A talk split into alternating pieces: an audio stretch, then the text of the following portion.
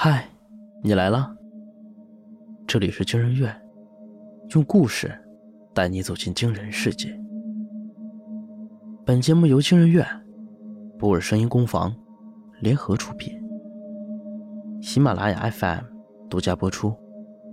我是惊人院研究员哈皮，我是惊人院研究员乔毅。今天要讲的故事是：每晚八点，他准时被人操控。上。作者：贺兰邪。你是说有人操控你的身体，不断让你自杀？心理医生杜若明嘴角带着明显的笑意，他的眼睛透过镜片从上到下的打量着面前的女生，然后又低头看了看手上的病人病历。而且每次自杀后，你都会毫发无损的复活。女孩点点头，真诚的睁大了双眼。她叫傅宁，二十四岁，在一家漫画工作室上班，主要负责写剧本。病情发作是从一个月前开始的。某天，她忽然感觉自己的身体不受控制，明明想往左走上天桥，身体却不自觉的往右走，在尝试横穿马路。这时，一辆货车急速驶来。准确无误地撞上他，让他腾空而起，然后重重摔落回地面。他以为自己死了，睁开眼睛，却发现自己安然无恙地躺在家中，身体毫发未损。此后，每隔一段时间，这样的状况就会重复发生。每一回，他都会死去，然后再次复活。杜若明用食指推了推眼镜。意味深长的一笑，呵呵，傅小姐，你知道我每天要见很多病人，听很多故事，但我实在没有办法相信发生在你身上的一切。你真的不是在捉弄我吗？或者你的写作灵感实在是过于丰富，才把自己幻想成剧本里的人物？傅宁长出一口气，他也很无奈。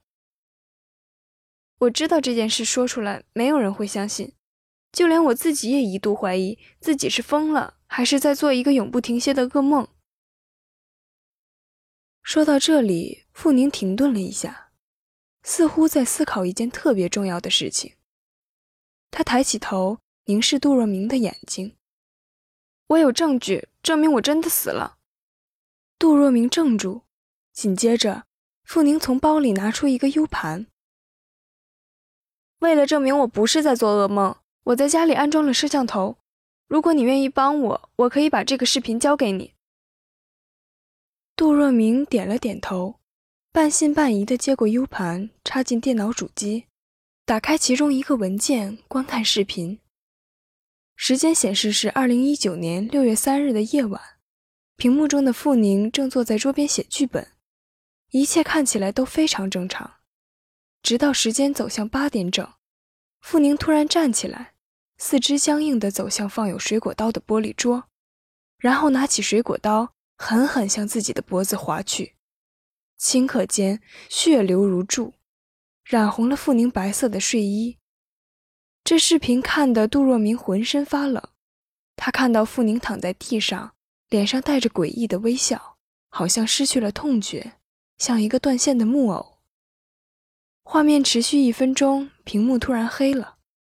傅宁提醒：“别急，视频还没有结束。”杜若明拖动进度条，直到屏幕再次亮起。时间已是早上八点整。傅宁从床上醒来，地上的血已经消失了。他冲向镜子，检查着自己的脖子，确认那里没有伤痕。你现在相信我说的一切都是真的了吗？杜若明瞪大双眼看着傅宁白皙的脖子，又转过头确认视频里傅宁自杀的那一幕。半晌，他道：“你真的不是演员吗？”傅宁当然不是演员。但他的确在经历着令人感到匪夷所思的事情。谈话结束后，杜若明要求留下这份视频，他会找人研究这视频到底是真是假。傅宁没有拒绝，他也很想尽快知道真相到底如何。其实还有一个最简单的办法，验证你是不是真的会死而复生。杜若明看着傅宁，说完，他又觉得这句话实在欠妥，改口笑道：“啊，你就当我在开玩笑。我是不可能无缘无故谋杀一个人的性命，更不会坐视不管看着你自杀的。毕竟，生命是伟大又渺小的存在。”傅宁倒是不觉得什么，一本正经地说。我曾经在别人眼前自杀过。杜若明震惊地等待着下文，不过那些目睹我自杀的人都会忘记我自杀的那一幕，仿佛我从不曾死亡，他们的记忆就好像被剪掉了一段。这就是我在家里安装摄像头的原因，想试一试，人无法记住的事情，电子设备能不能帮我记住？杜若明从业八年，见过的疑难怪病数不胜数。唯独这一桩让他目瞪口呆。如果一切真如傅宁所说，那他究竟是怎样的存在？一个被人操控、不断自杀又不停复活的怪物。离开诊所后，傅宁往右走上天桥，这一瞬间，他的大脑一片空白，身体不受控制地停在原地。天桥对面的钟楼上显示的时间是晚上八点整。这已经是第四次在晚上八点整被操控了。傅宁想尽一切办法抢夺身体的控制权，然而无济于事。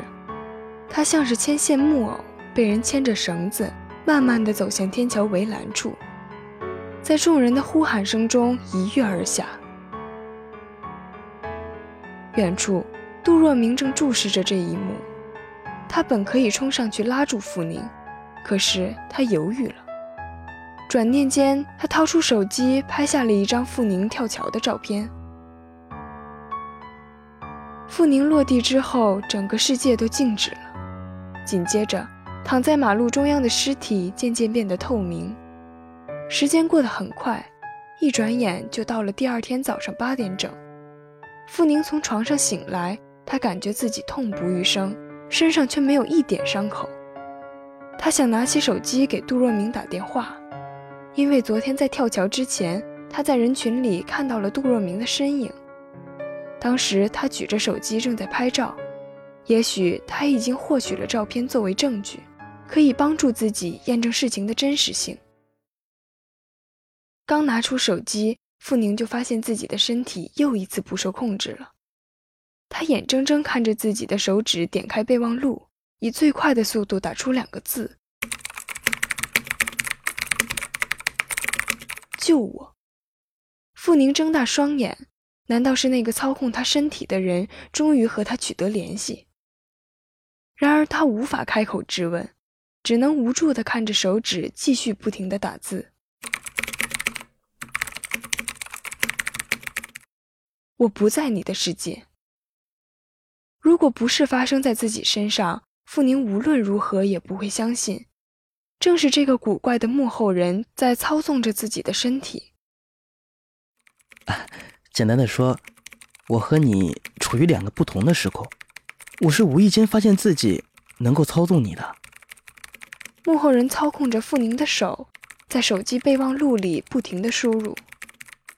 嗯，实际上，我有一个不情之请，我是希望你能够救我。我知道。我多次控制你自杀，对你来说，我的身份是一个素未谋面的敌人。但是，你不想知道你为什么会被我操控吗？你仔细想想，你这二十四年的人生，保留在你大脑里的记忆究竟有多少？你还记得自己十岁时的样子吗？嗯，亦或者是十五岁时，你在做什么？你有过知心的朋友吗？有过所爱之人吗？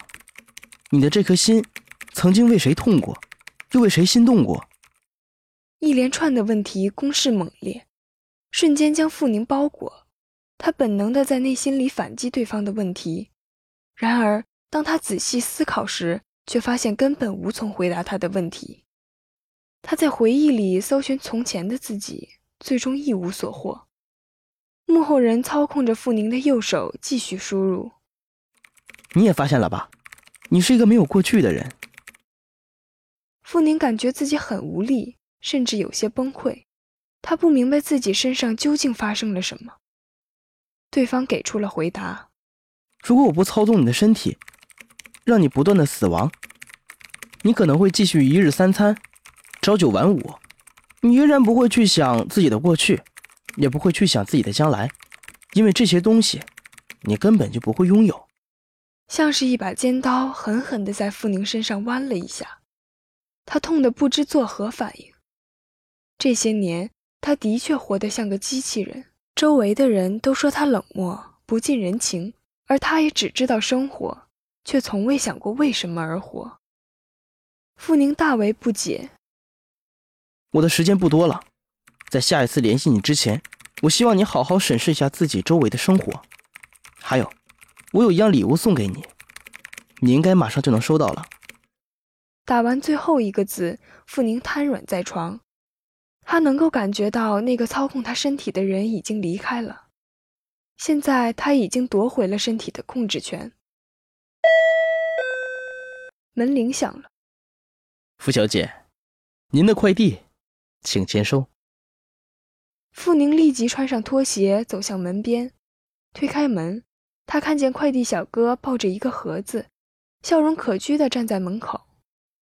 傅宁接过盒子。上下打量了快递小哥一眼，他发现这个小哥身上穿的制服与其他快递小哥不一样。他想了想，问道：“你是从那个世界过来的吗？”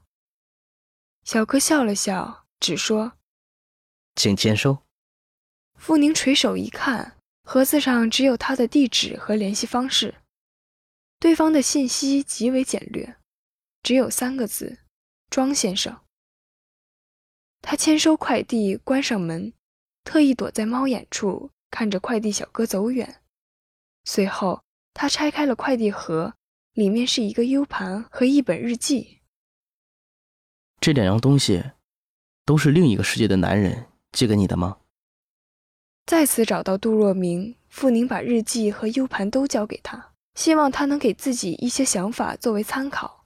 由于杜若明已经失去了目睹傅宁跳桥自杀的记忆，傅宁不厌其烦地将事件的来龙去脉再次讲了一遍，还提醒杜若明翻看相册里的照片。如果不是因为这一张照片，杜若明可能会将傅宁当作疯子赶出去。现如今，三样证据摆在自己眼前，杜若明不得不信。难道是外星人？杜若明百思不得其解。现在外星人都这么无聊吗？傅宁却一口咬定，他不是外星人。我能够感觉到他是和我一样的人类，只是我们存在的时空不一样。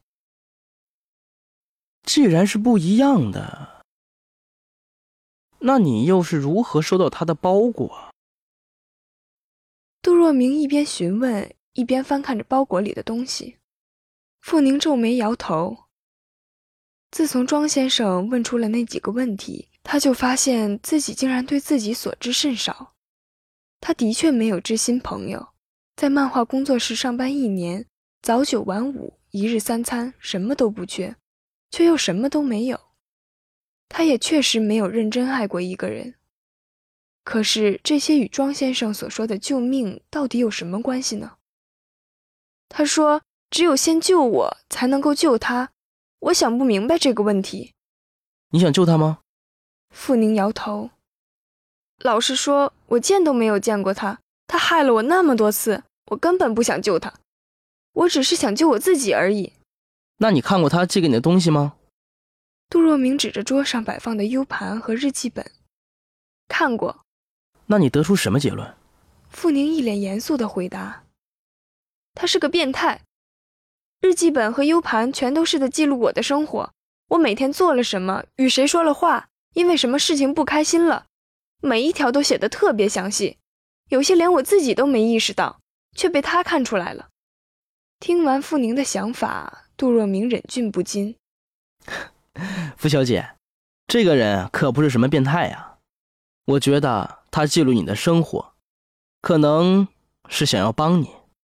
帮我？傅宁一脸茫然。杜若明双手合十。哎，你有没有玩过攻略游戏？什么意思？假如你玩过乙女向攻略游戏，你就会知道，在游戏里面，玩家需要攻略女主，做一系列事情来提高她的好感度。当好感度满值时，才能通关。我当然知道这种游戏，这跟我有什么关系吗？杜若明伸手推了一下鼻梁上的眼镜，抿唇一笑：“嘿嘿，游戏都会有记录本，记录游戏女主每天在做什么事儿。玩家操纵她做什么，她就会做什么。然后记录本会同时更新。你的意思是我所做的一切都是他在操控我？”杜若明微微摇了摇头，轻声道。我的意思是，他记录你，很可能是为了帮你，提高你对外界的好感值。这根本就不可能！傅宁拍案而起。如果真如你所说，他为什么要屡次操控我自杀？杜若明的面色却十分平静，他盯着傅宁的眼睛，缓缓道：“继续等待他联系你吧，也许下一次，你就能得到真相了。”